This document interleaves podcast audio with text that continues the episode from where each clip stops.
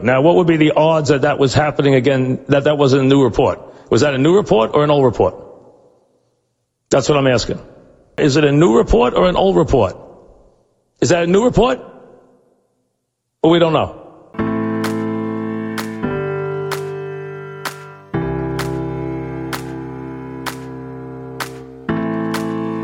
A seasoned sports fan teams up with a millennial, opinions may vary, but the debates assuredly won't disappoint. Check your sources. It's new report, old report. Here's your hosts, John Lund and Al Renauto. Well, Al, another exciting week in athletics baseball is happening. The games are really starting to matter for some in the National Basketball Association. And as we always say on this show, nobody circles the wagons quite like the National Football League, which manages to make itself some form of story seemingly 52 weeks out of the year. It's incredible the way they're able to pull this off, the way they're able to schedule things and move things around and leak things at the right time so the sports media world is just centered and focused like the eye in Lord of the Rings on the NFL. God forbid we get any time off from talking football. So we'll start there for everybody listening in. Get excited because the other day was the release of the 2021 22 schedule. And I'm interested where the NFL views the importance of this day. Because it's a thrilling day for football fans for whatever reason to find out what teams they're playing. I wonder if there was this much excitement, Al, 80 to 90 years ago when the baseball schedules used to get released. Like, did everybody in the town gather at the tavern around the radio? The bartender had a chalkboard behind the bar jotting down the local team, whoever they were playing for the 154 games. I hope there was that much excitement back when baseball was America's pastime, as there is now for the NFL, because you can't escape it. And it starts early in the day with leaks, either by the teams that are playing, by the reporters covering those teams, by the national media. You start getting the leaks. Here's who's playing opening day. Here's who's playing the first Sunday. Here's the first Monday night game. Here's a great matchup come week four. And then at the end of it all, when you basically know exactly who your team is playing, for all the teams in the league, they have a schedule show where they release it a la the NCAA tournament bracket. Why? Who's watching this? It's literally like time stops. I am at a loss to explain where this came from. We are football crazy. There's no doubt about it. The NFL is king. But th- this notion, you know, certain hosts, you know, what game are you going to travel to go see? You know, when are you going to plan to go away on vacation?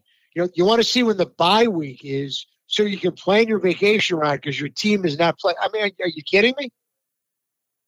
Are you joking? I love football. I love the NFL.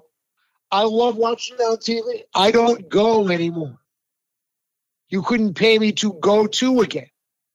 My father, God rest his soul, said literally, literally 50 years ago that this game was invented for your living room.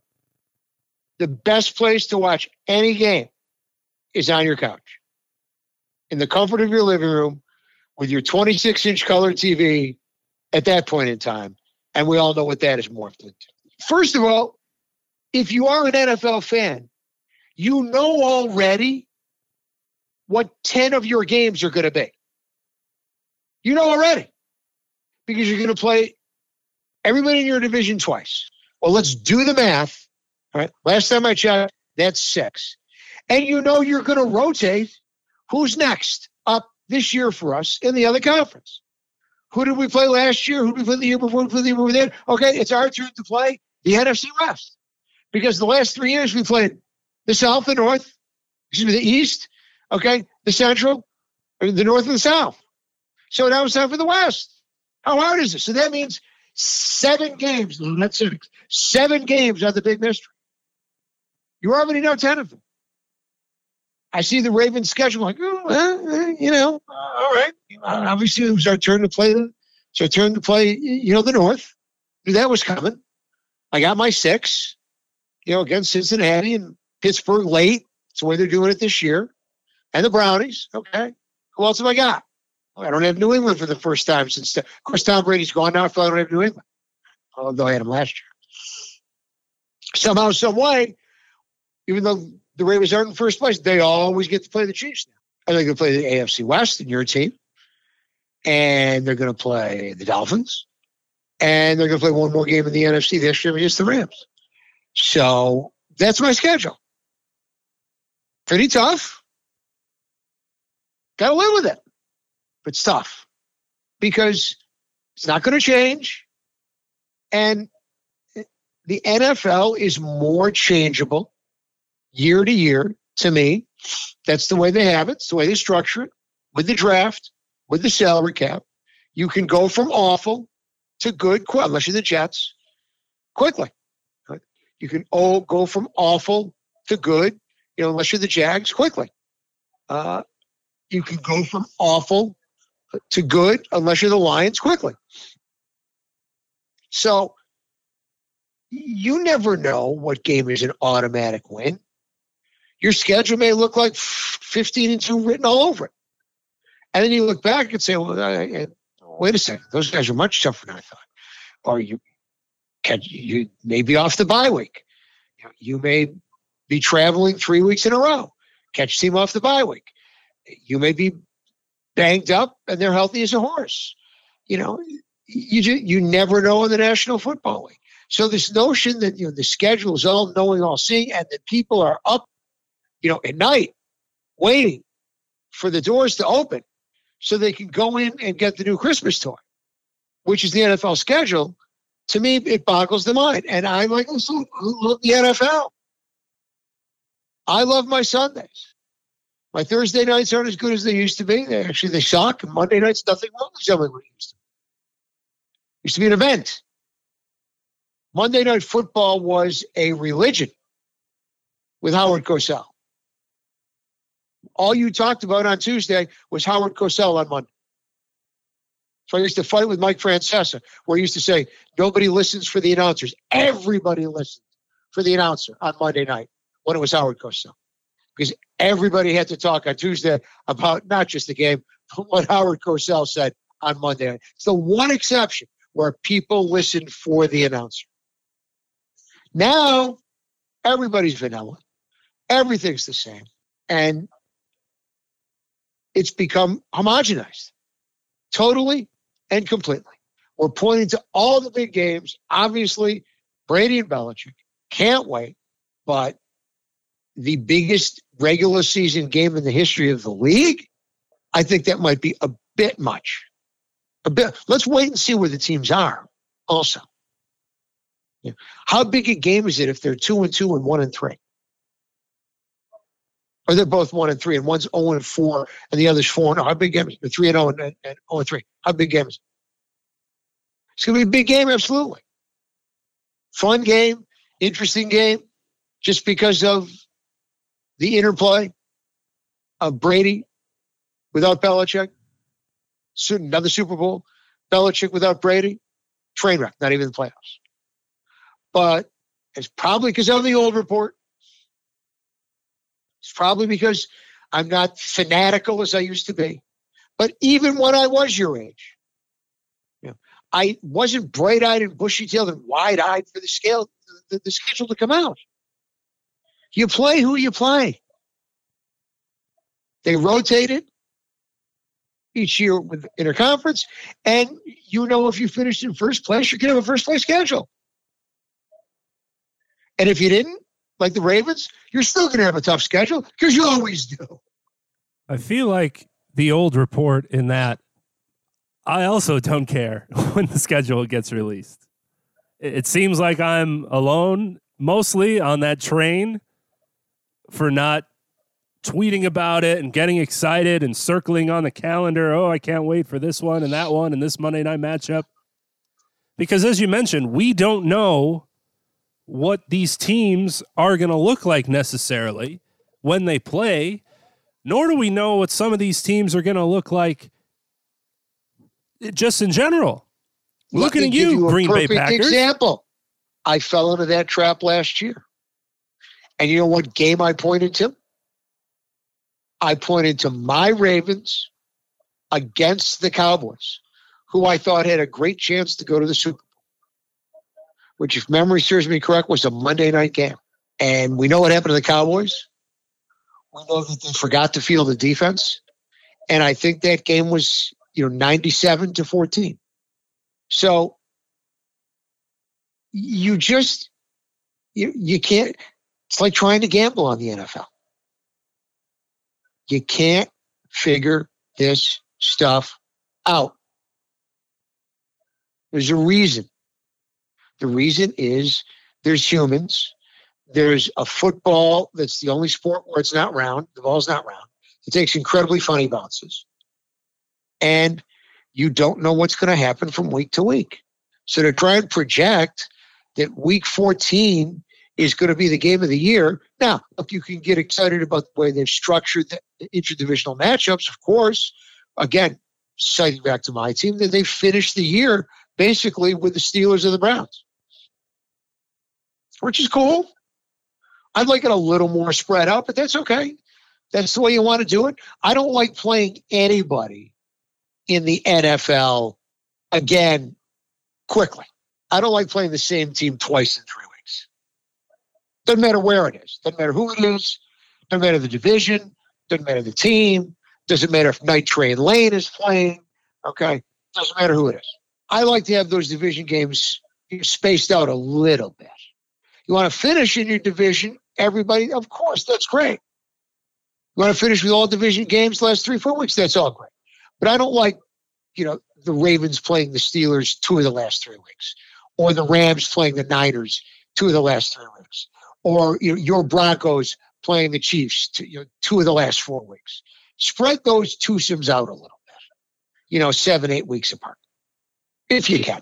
There's always going to be problems you know, for everybody to be that way, but nicer if they're a little spread out. Well, you can you can at least see who sucks in the eyes of the National Football League. Now, I don't know for certain how late slash early these schedules need to be finished. I don't know if they're able to wait till the last second to get these in. I highly doubt it. I'm assuming that as soon as the final whistle blows after the Super Bowl is over, the nerds start getting in their computer rooms to figure these out. And they're basically set in stone uh, at least a couple months leading up into this. They'll probably wait for the draft and then finalize exactly what they want to see happen because there's going to be a couple different storylines based on where some of the higher end quarterbacks go, etc. But you can see just on paper who Sam sucks. Donald, the Carolina, Carolina, the Jets. Perfect example.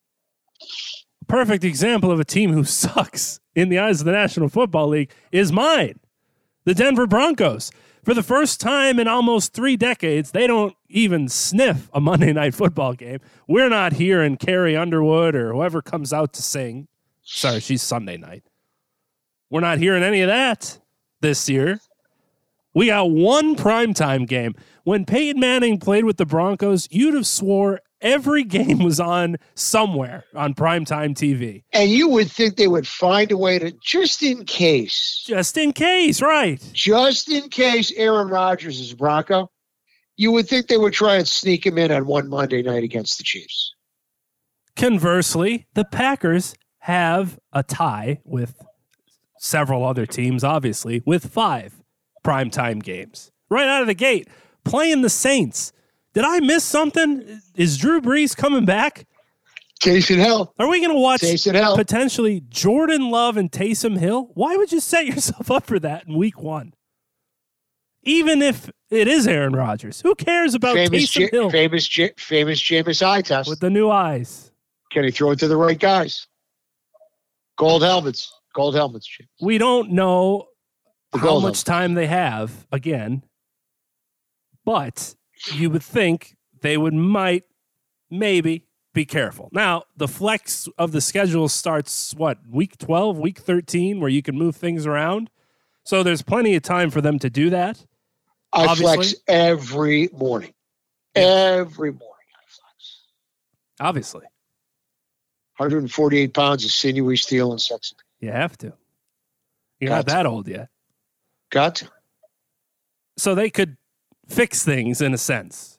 And we know with injuries, that's going to happen. It always happens. Every year it happens, which is another reason why there's no reason to obsess over the schedule. But if you want to obsess on who sucks in the eyes of the NFL, it's the Broncos, it's the Jets, the Lions, the Jaguars, which I was half surprised about with Trevor Lawrence being there and the Urban Meyer storyline, but I understand it. The Bengals, the Texans, the Panthers, the Falcons. What a list to be a part of. Let's take a quick break to pay the bills. He's Al Renauto. I'm John Lund. We'll be right back with the new report, old report here on Sports Radio America. We welcome you back. I'm John Lund. He's Al Renauto, and this is the new report, old report. Now, while we're on that topic of teams that are going to suck, and one you just mentioned, uh, even though they have a, a, terrific quarterback.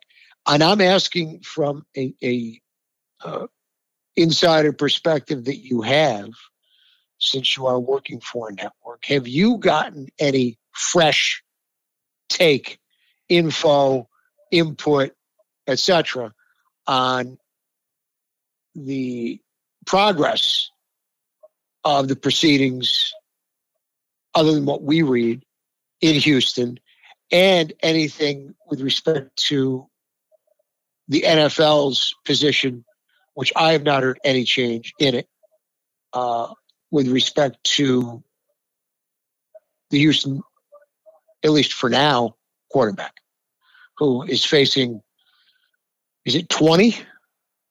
22? 22, 23.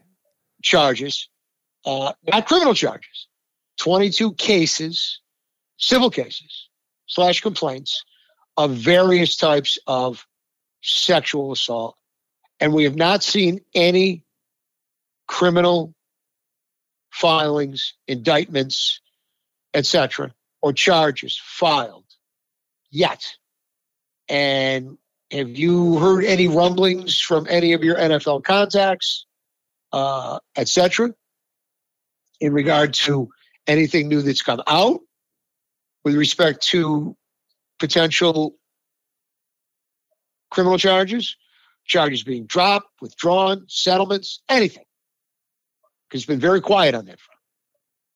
No, it's it's been quiet really since the, the Rodgers stuff happened and and another topic that we'll briefly touch on that sports media has decided to spend entire shows talking about like it's 8 or 9 years ago, Al. I think you can get that tease. But it has cooled off regarding Deshaun Watson, and I, I don't know exactly why that is. Because this is one of the most intriguing scenarios in sports, across sports, that we've seen in an incredibly long time. Because remember, those of us who have short memories, I do not, but many do, because the retention span in these day and age of those in your genre is that of a firefly. But the point is, it seems like it was just a couple weeks ago when this was one of the best quarterbacks in football who was refusing to play another down for his team and saying, despite the fact he had to sit down with a new coach, his days with Houston are done. Between ownership, management, you know, his wide receiver being gone without consulting him, his former coach and GM, ownership is done. And shortly thereafter, well, this was all the main story of what were they going to do with Deshaun Watson. Everything with respect to Deshaun Watson playing elsewhere obviously has stopped for obvious reasons because you can't possibly trade for him because you'll never know when he can play for you. So how do you put any kind of fair value on what he's worth. The draft is come and gone, so the notion of draft choices being an, an immediate bargaining chip and impact is gone. And the entire thing has become a fascination between what is this quarterback's future on and off the field? And where will it take place? When will this end that he will be an active NFL quarterback again, if ever? And where will he be an NFL quarterback? And this is, I think you can legitimately say a, a top half dozen. And I think I'm being conservative. Some people would put him as a top three or four quarterback. I would be conservative say he's certainly in the top six, but a very, very good player in the absolute prime of his career. Question one, what's left of his career? Question two, if anything, where? And we don't have anything to go on. It's interesting that after it felt like April 21st or 22nd, somewhere around there, was when both lawyers met in court and they were throwing things at each other as lawyers do. And then that was it. We haven't heard anything since then. The latest of anything is that four of the 22 women have met with the National Football League and cooperated with doing that. Which means, at the very least, the NFL have to sit down with Sean Watson and question him about the situation. And it and it leads one to believe that if the four have already gone to the National Football League, that a settlement, a mass settlement, isn't something that Deshaun Watson's lawyers are looking at. Maybe they want to keep pursuing this in court. As of now, it looks like the lawyers on both sides, we want to progress forward with everything. Well, we don't know how long that's going to take. And as you know This from being a lawyer, these things take a- long time. when you talk about athletes and how much money they make and how much money they spend, and you know, well, you can never have enough. What's he going to do with it? Now, we know Deshaun Watson signed a mammoth contract, but just think for a minute the amount of money in legal fees alone he's going to have to pay, regardless of this outcome, because the meter's running in cases like this every day. Rusty's working on this case and his firm every day of every week of every month for as long as it goes on. Not to mention whatever, if there wind up being, and I'm, I'm assuming at some point in time, because not because this is what I do for a living, but you know, most people realize just in reading and listening, and following, that the vast majority of all civil cases are settled. This has the potential to cost him a small fortune based on the number of cases and the allegations and the legal fees and the fact that he's not playing. Now, I don't know what he's been doing with his money. Hopefully, he's been saving it because it looks like, regardless of the outcome, good, bad, or indifferent, that with respect to the rainy day, it has come for Deshaun Watson because his earning capacity has taken a huge hit. And that's not just on the field. His off the field earning capacity has taken a massive hit. Right now, he is poison until further notice. one of the reasons this hasn't been mainstream as it was a couple weeks ago was the draft, of course, the Aaron Rodgers news, which is still simmering, and a couple days ago, the The news schedule. of the schedule, and then the news of what we joked about last week actually coming to as close to fruition as it can when it was reported that the Jaguars plan to sign Timothy Richard Tebow to a one year deal. Former Met farmhand. Former Met farmhand. Former AFC wild card winning Tim Tebow That too. with the Denver Played a little Broncos. football. Played some football for this coach. 10 year plus anniversary of Tebowing randomly around the campus of the University of Scranton at some local establishments. Look, the speech after they lost, when he got up at the podium in his uniform, is is one of the all timers. It's a classic. An absolute classic. My son had it on his phone, you know, for inspiration. It, it was only, I don't know if it was 90 seconds, but that's what it's all about. That's why you play sports.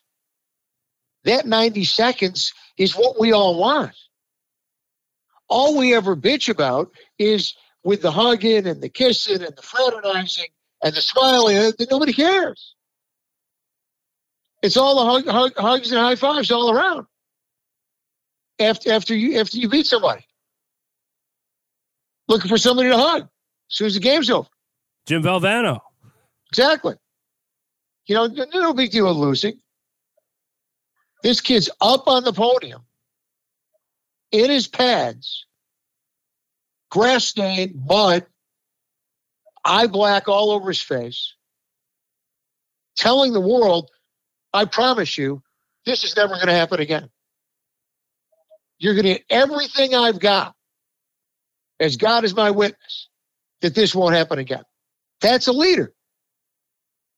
That's somebody who wants to do nothing but compete to win.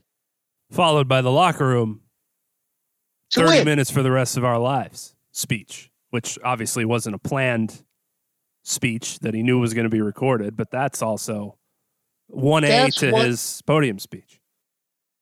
That is what supposedly we all want in our guys and our gals and our teams.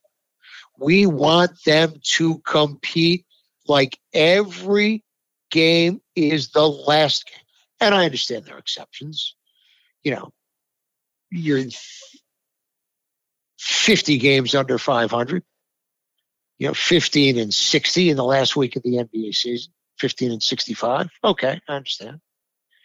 But from a football standpoint, where every game matters, where you are a team that is always on the cusp, as the Gators were, you saw a kid who losing a game to him was unacceptable. And telling you that he's sorry he let you down and that he's never, if, if it's within his powers, he's never going to let you down again for lack of effort. You're always going to get everything he's got to give you. What else can you ask for? This is, wasn't after a slump. This is when, you know, after they were, this is if they lost a game, one game. That's what champions are made of. Tim Tebow is a champion. He is, by all accounts, a pretty good kid, young man, pretty cool dude. I like listening to him when he talks SEC football. He knows what he's talking about. He's been there. He's done that at the highest level.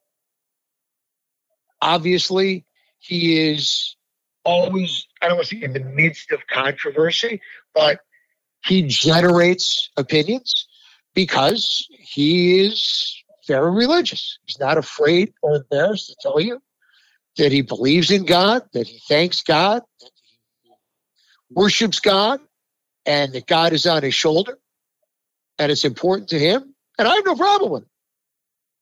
None. Because he's not embarrassed about it. He doesn't ram it down your throat.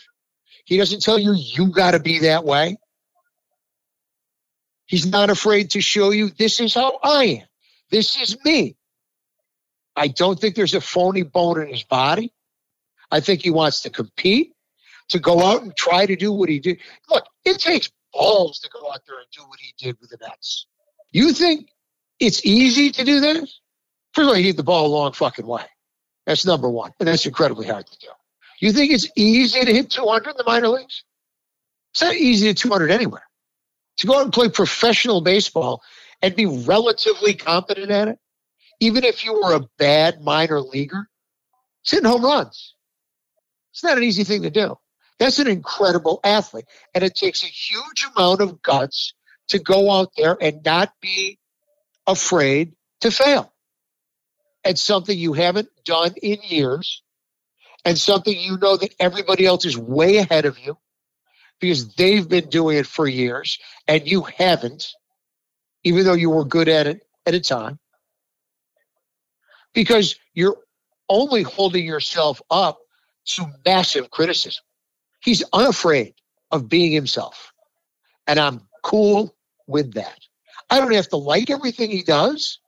I don't have to like his beliefs. I don't have to like his opinions, but he is respectful about it. He is honest about it. He's never nasty about it. He's kind. He's charitable. This is a perfect example of we don't have to agree to get along. And this is where we've moved so far away from in our country. Because the days of we can agree to disagree are gone. We have to disagree and hate. We have to disagree and fight. We have to disagree and show no ability whatsoever to bargain and reach agreements where we meet each other halfway, where we give and when we take. We have to chase a fellow congresswoman down and scream at her and verbally attack her. That's where we are. On Capitol Hill, that's where we are on the streets, that's where we are on the internet. Sometimes that's where we are in sports talk. But the point is, this is a guy who's never done anything on our watch to hurt a soul. All he's done is be honest, be a leader, be a role model. And if Urban Meyer wants to give him a shot, that's Urban Meyer's business. And that's the Jacksonville Jaguars business. And if it doesn't work out, what's the harm? They were the worst team in football. They're going to get worse because they gave Tim Tebow a tryout at tight end. Somebody throw me down a fucking line. What am I missing here? Oh, but he's taking a spot from somebody else that could have earned it, Al. What gives him the right for somebody that's grinded their whole career and this guy just gets to waltz in from baseball and take somebody's spot and job? Why put Who? that in your locker room? Who? Why? Who? Well, obviously the That's Hall of Fame question. starting tight end that was going Who? to prove himself and make the team if it wasn't for Tim Tebow. He hasn't made the team. He hasn't even been signed yet. this hasn't even happened yet. Exactly. Put what you said about where we stand with discussion and debate in all capital letters. Because all this shit started in the early days before there was 30 plus million dollars thrown at these dudes' feet to talk sports on first take. Stephen A. Smith and Skip Bayless beat this Tim Tebow discussion into the ground every day for years. Every Monday after every game and till Tuesday and Wednesday, and then ramp it back up at the end of the week because he's playing again on Sunday. He went from a beloved college football player by Florida fans and just general fans in college football for how he carried himself and how much he won to all of a sudden this scapegoat for how dare you X. And it was either how dare you think you could play quarterback in the NFL?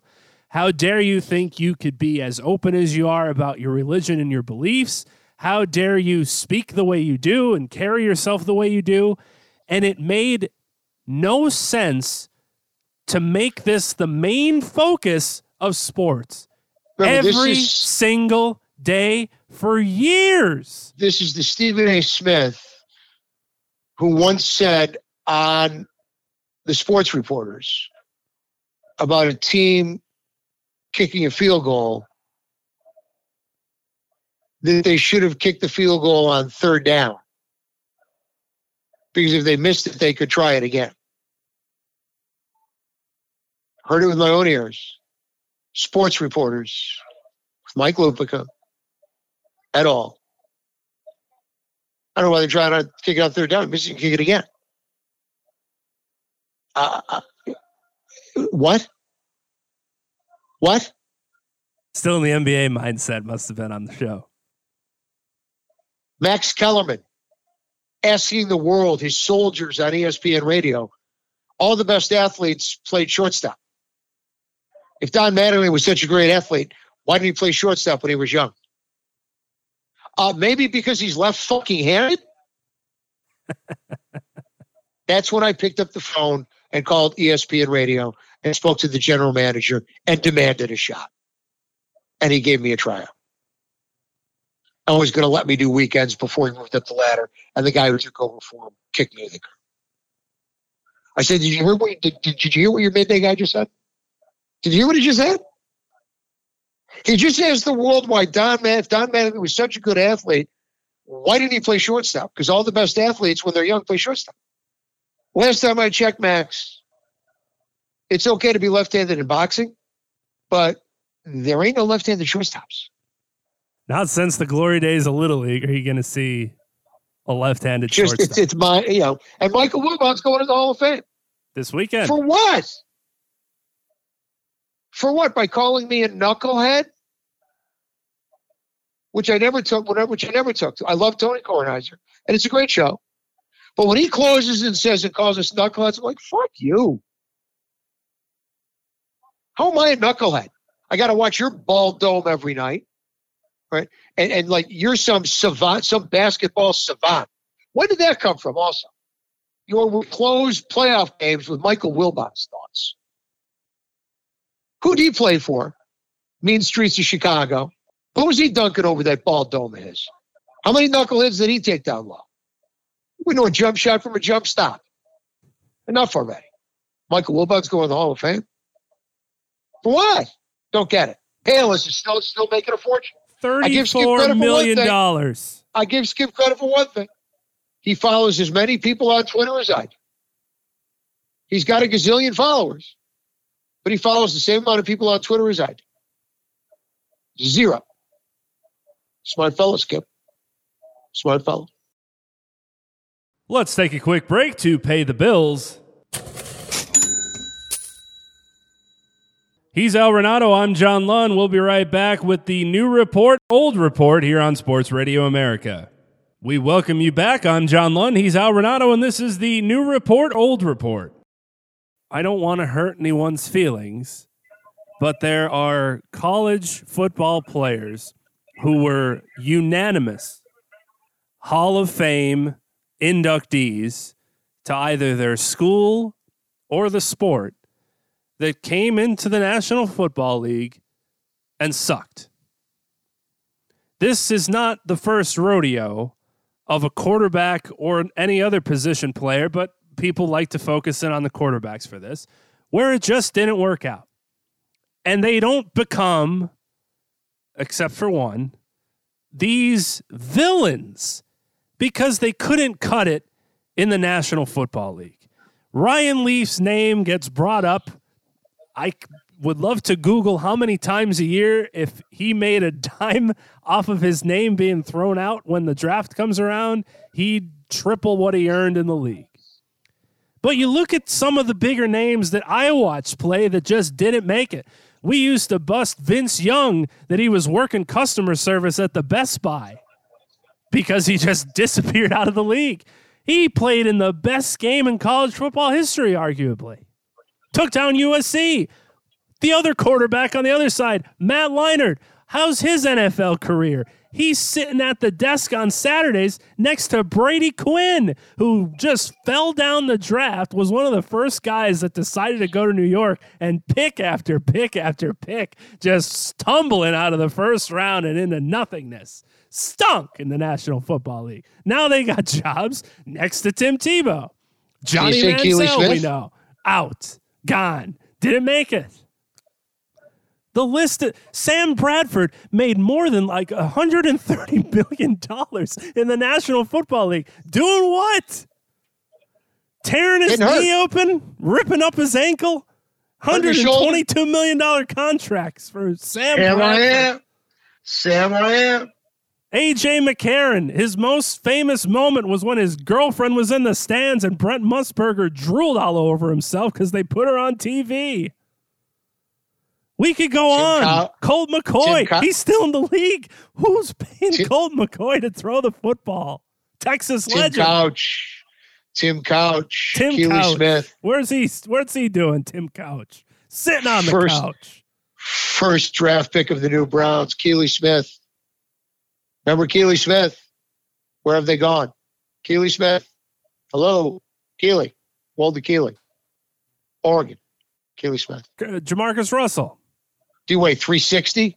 He could throw it a mile from He his knees. throw it. He could throw. but he he's not getting up on, the for a field. reason. He's He getting could run the he could run the length of the field, but he could throw it the length of the field. he's on his knees because he's winded. That's why he's throwing it the length of the field like he is. He can't get A up. certain He's Heisman. Trophy winner from Houston who is now in the booth. why Tim Tebow became the target of vitriol for not being great as a quarterback. For being compared to, can you imagine this guy's not playing anymore and he is? And of course, this time around, Colin Kaepernick's name gets brought up again. He can't get It in the always league, will. and here comes It Tim always will. Tebow in the league And always will. and the wheel spins and spins and will continue to spin if the Jaguars do sign him. I will say Urban Meyer is probably doing something twofold here. He knows Tim Tebow is a physical monster still. I don't know if he can catch. That would be a problem if he can't. But if he can catch a couple passes, check that box off. Another box that gets checked is this has completely taken away any discussion and focus from the number one pick in the NFL draft, Trevor Lawrence. We haven't brought his name up since draft night. It lets him fade into the background. If that's possible, If he wants that At too, least for a while. Lawrence. But hey, at least for a while, what Urban Meyer has created is a distraction exactly. from the attention on his. I mean, look, many people have called him one of the three or four most NFL equipped quarterback in history. Mel Kiper has said it. You know, and look, I like I said, I love Mel. I, I've told you before the three quarterbacks I saw most ready for ready for the pros in my lifetime. Ironically, all from Stanford. You know, Jim Plunkett, John Elway, and and uh, Andrew Luck. Those are the three guys I saw most and complete NFL ready to go out there and compete on Sundays immediately. Dan Marino was close, but Marino regressed his senior year. That's why I never I never thought Dan Marino was going to suck. Did I know Dan Marino was going to be that? No, I didn't. And his stock dropped in the draft because rumors surrounding uh, certain alleged rumored use of a controlled substance, which was very popular during that time frame. And his his senior year was not what his prior years had been, even though he was fine and he was a first round pick. And there were guys taken ahead of him who obviously didn't have anything remotely resembling his pro careers. He's a still at number five for me all time that I've seen. This is not an exact science. Guys have been smart enough to say the chances are, you know, of, of the guys drafted in the first round, half of them aren't going to make it, you know, from the quarterback standpoint. You know, they're not going to be stars. They may not even be remotely resembling average, like Brady Quinn and many others we just mentioned, like Keely Smith. Um, so many have failed and drafted so incredibly high. Tim Tebow just wants to play because Tim Tebow loves to compete and he is not afraid. He's not afraid to be told you're not good enough. He's not afraid to be told you suck. He's not afraid to have people say, You're taking somebody's spot. He's not afraid to have people laugh at him and say, Come on, man. Are you kidding me? Tight end? Really? Come on. He has no fear. He has nothing but genuine desire to succeed and achieve. And he continually shows that at whatever he tries his hand at, he is unafraid of failure. And I admire that. And if he doesn't make the team, so be it.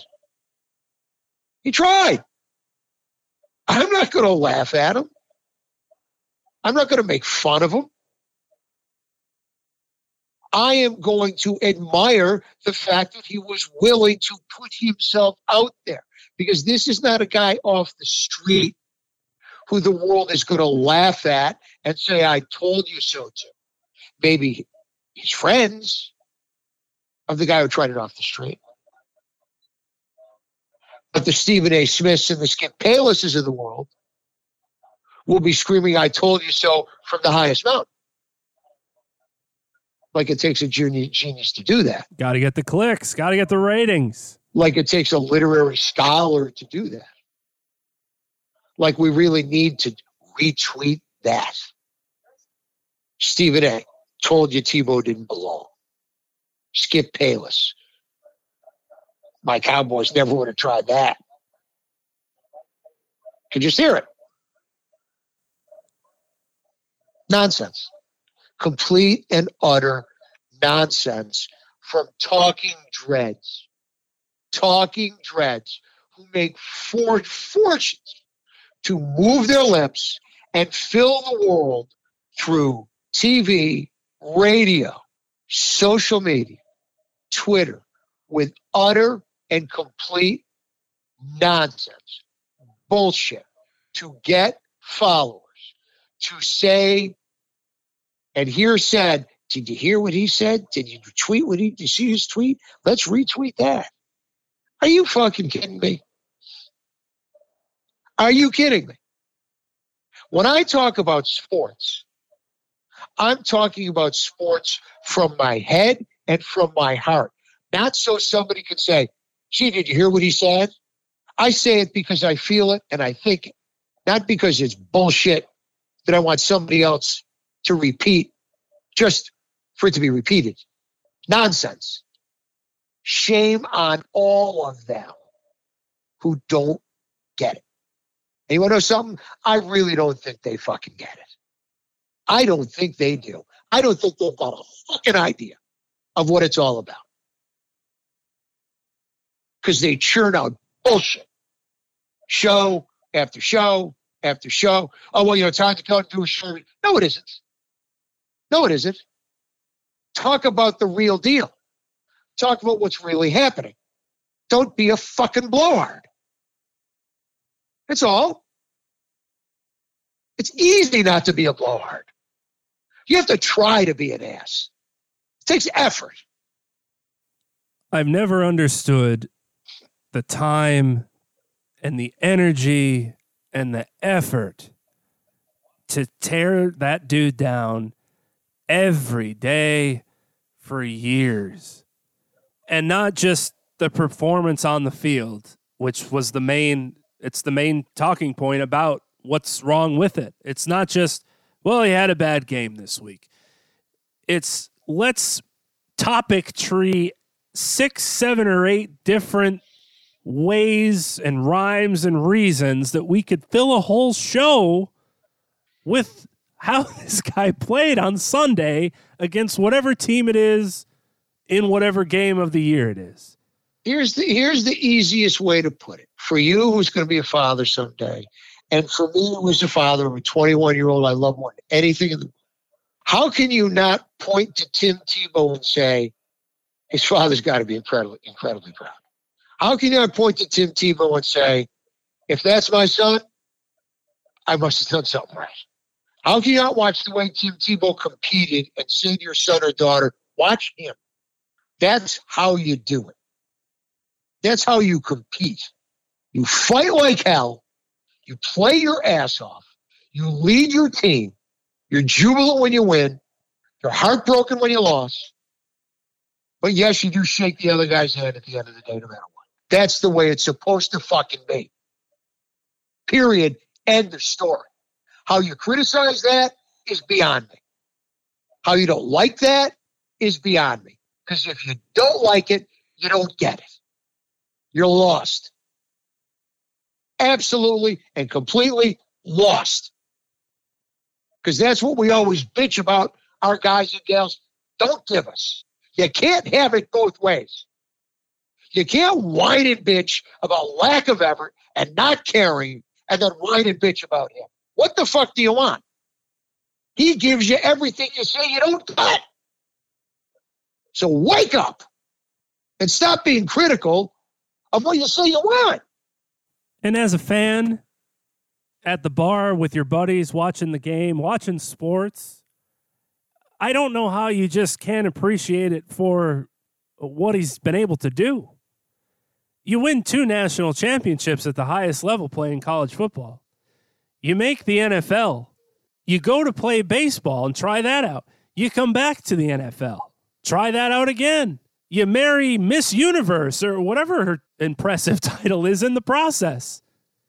And you do it just about unblemished, living an athlete's dream being able to play the sport, then commentate as an analyst for the sport, then get an opportunity to maybe try one more time to do it because you're still young enough to give it a shot. And remember, always under the microscope, always. and never being af- and never being afraid to fail. And why can't you say, "Hey, if I was in his shoes, that's the dream. I got to play up until high school, and that was it for my career." You're telling me that if somebody laid that out for you on a platter and said, well, you could take this route as well, you would jump on that in a second. That's what I don't understand.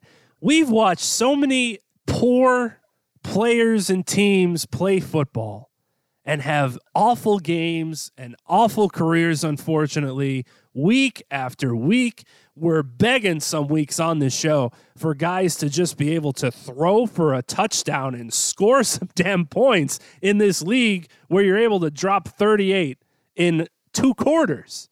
Why just put the microscope on one person that didn't do it to the standards that you expected him to do it as when so, so, so many have failed to do so before and will do it after? I don't understand it because he's either going to not make the team, that'll blow up. And if he does make the team, that's when it won't stop because every game, what's he doing? How many receptions? Did he even play? Let's criticize this random block in the second quarter that he missed, or he's on the practice squad. Let's go to our reporter to see how he's been progressing at this new position. It's going to be the narrative up until cut day if they do end up signing him. And maybe and Urban Meyer said here. to Trevor Lawrence, hey, man, you're off the hook. We will be here week after week leading the defense team. Absolutely. Because that's what the new report and the old report is about justice in sports, truth in sports, discussion of sports, and the proper way to talk about each side of a story and in between with fairness, with passion, and with honesty. No bullshit, no made up garbage. No, let's throw it up against the wall and see if it sticks. No, let's say this and see what kind of reaction we can get, even though we have no desire or we have no, no thought that it's what we really think. What you get here is what we think from top to bottom from the head to the heart to the soul. That's why we do this program because we do it with passion, not with bullshit. Leave the others to the bullshit and the Twitter followers. And then you hear what he just said. Let me retweet it. How many followers have I got? Did I get credit for that? Did you hear what I said? No, no, no. Not here. Uh, uh. That's not what we're about. Until next week, for my co host, the one and only John Tynelon, I am Al Renauto AKL from White Plains. This has been New Report, Old Report. Have a great sports weekend, everybody. We'll be back 8 p.m. Eastern Time here on Sports Radio America. You can listen at sportsradioamerica.com and interact with the show there as well, or find us on the TuneIn app by searching for Sports Radio America. You can also follow John Lund under the same handle on Twitter at London Bridge. Thanks again for listening.